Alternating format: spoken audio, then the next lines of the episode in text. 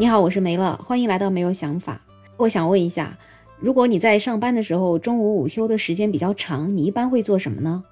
我知道现在有越来越多的人，他们习惯在中午一定要午睡一下，毕竟中午不睡，下午崩溃嘛。而且现在很多人，他们可是很专业的午睡党哦，他们有很多很多午睡的装备，看起来真的很让人羡慕。但是也有一些人，他们不喜欢午睡，他们可能没有午睡的习惯，他们会通过玩手机来放松一下自己。毕竟午休的时间嘛，都是属于自己的自由时光，想做什么都可以。但是最近在广州发生了一件劳动争议民事案件，有一个员工他在午休的时间在办公室里面玩手机，但是他是把他的音量外放的，因为外放的声音太大了，影响到了其他人。所以公司根据员工工作规则给他进行了七次警告之后，他还没有改正，所以就把他给辞退了。辞退之后，这个员工很不服气，他就去法院起诉，要求索赔十五万。结果最近这个审理结果就出来了，法院驳回了这个员工的诉讼请求。根据山海视频的报道，从二零二一年的六月三十号到二零二一年十月二十二号，这位员工他因为午休的噪音问题，一共被公司给了他三次普通的警告和四次严重的警告处分，但是他一直都没有改正。他觉得他是在午休时间玩的手机，并非工作的时间。午休时间他有自由活动的权利。公司针对午休时间玩手机有声音给的这种警告处分，限制并侵害了他的人身自由权。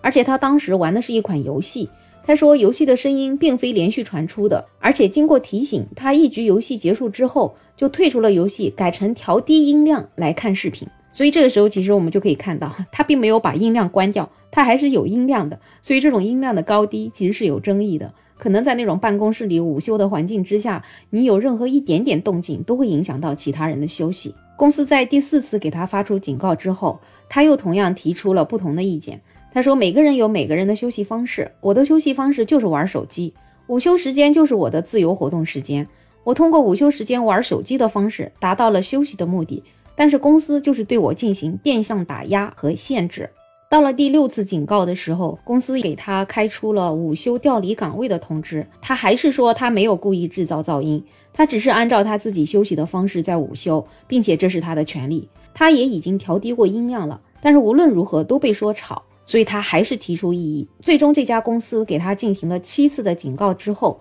按照员工的工作规则，终于将他给辞退了。然后这个员工他就对公司的处罚提出了异议了，所以他就去申请劳动仲裁，要求公司支付他赔偿金十五万。法院审理人员就认为，劳动者虽然享有休息的权利，但是应该以不影响其他人为前提，在午休期间选择合理的方式休息，是尊重其他劳动者的应有之义。而且双方对员工工作规则的真实性是无异议的，所以公司根据这个员工工作规则跟他解除了劳动关系，是符合了我们国家劳动法的规定的。很多网友看到这个消息就觉得这一次非常支持法院的判决，真的是大快人心。甚至有网友觉得这个公司也太不负责任了，为什么要警告七次才开除他？这个对其他员工也是极其不负责任的。因为很多人都特别反感在那种公共场合大声的看视频、刷短视频网站，真的就是把那种公共场合变成了自己的家。这么长的时间，连个耳机都不可以用一下吗？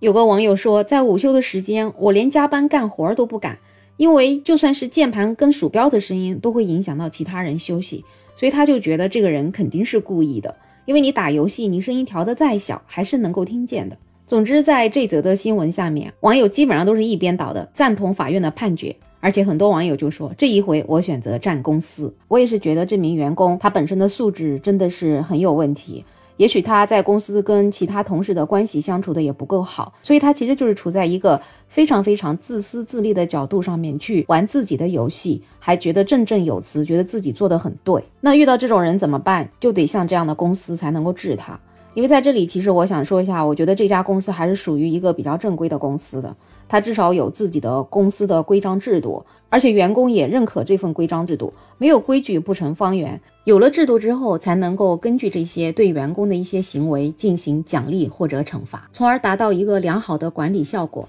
当然，我也是跟一些网友持一样的态度，为什么一个开除要警告七次呢？其实完全可以在他的员工手册上把这种允许犯错的次数要降低一点，这样的其实也是降低对公司的影响，更多的是降低对同事的影响。因为有的时候一个不能胜任工作的人，因为公司规章制度的原因而没法把他开除，他在那个岗位上其实是影响了整个部门的一个工作的士气的。所以遇到这种明显就是违反公司规章制度、不按照制度来的人，其实要更快的快刀斩乱麻。当然，一切都是基于在劳动法框架之下制定的员工手册来做。再说到在公共场合放这种外放的音频，其实不也是因为我们的社会还是缺少一定的制度去约束它吗？如果我们这种公共的制度能够健全的话，我相信很多人他也不敢在公共场合外放他的手机。有的时候，光靠个体的自觉去定义自由的边界，其实很难的。总的来讲，其实我们自由的边界就是法律法规。有这样一个边界放在那里之后，那一些人就不敢造次，不敢乱来了。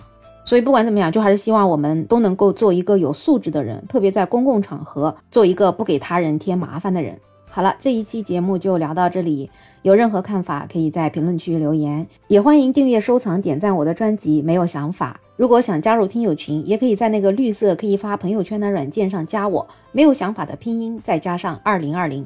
我是梅乐，我们下期再见。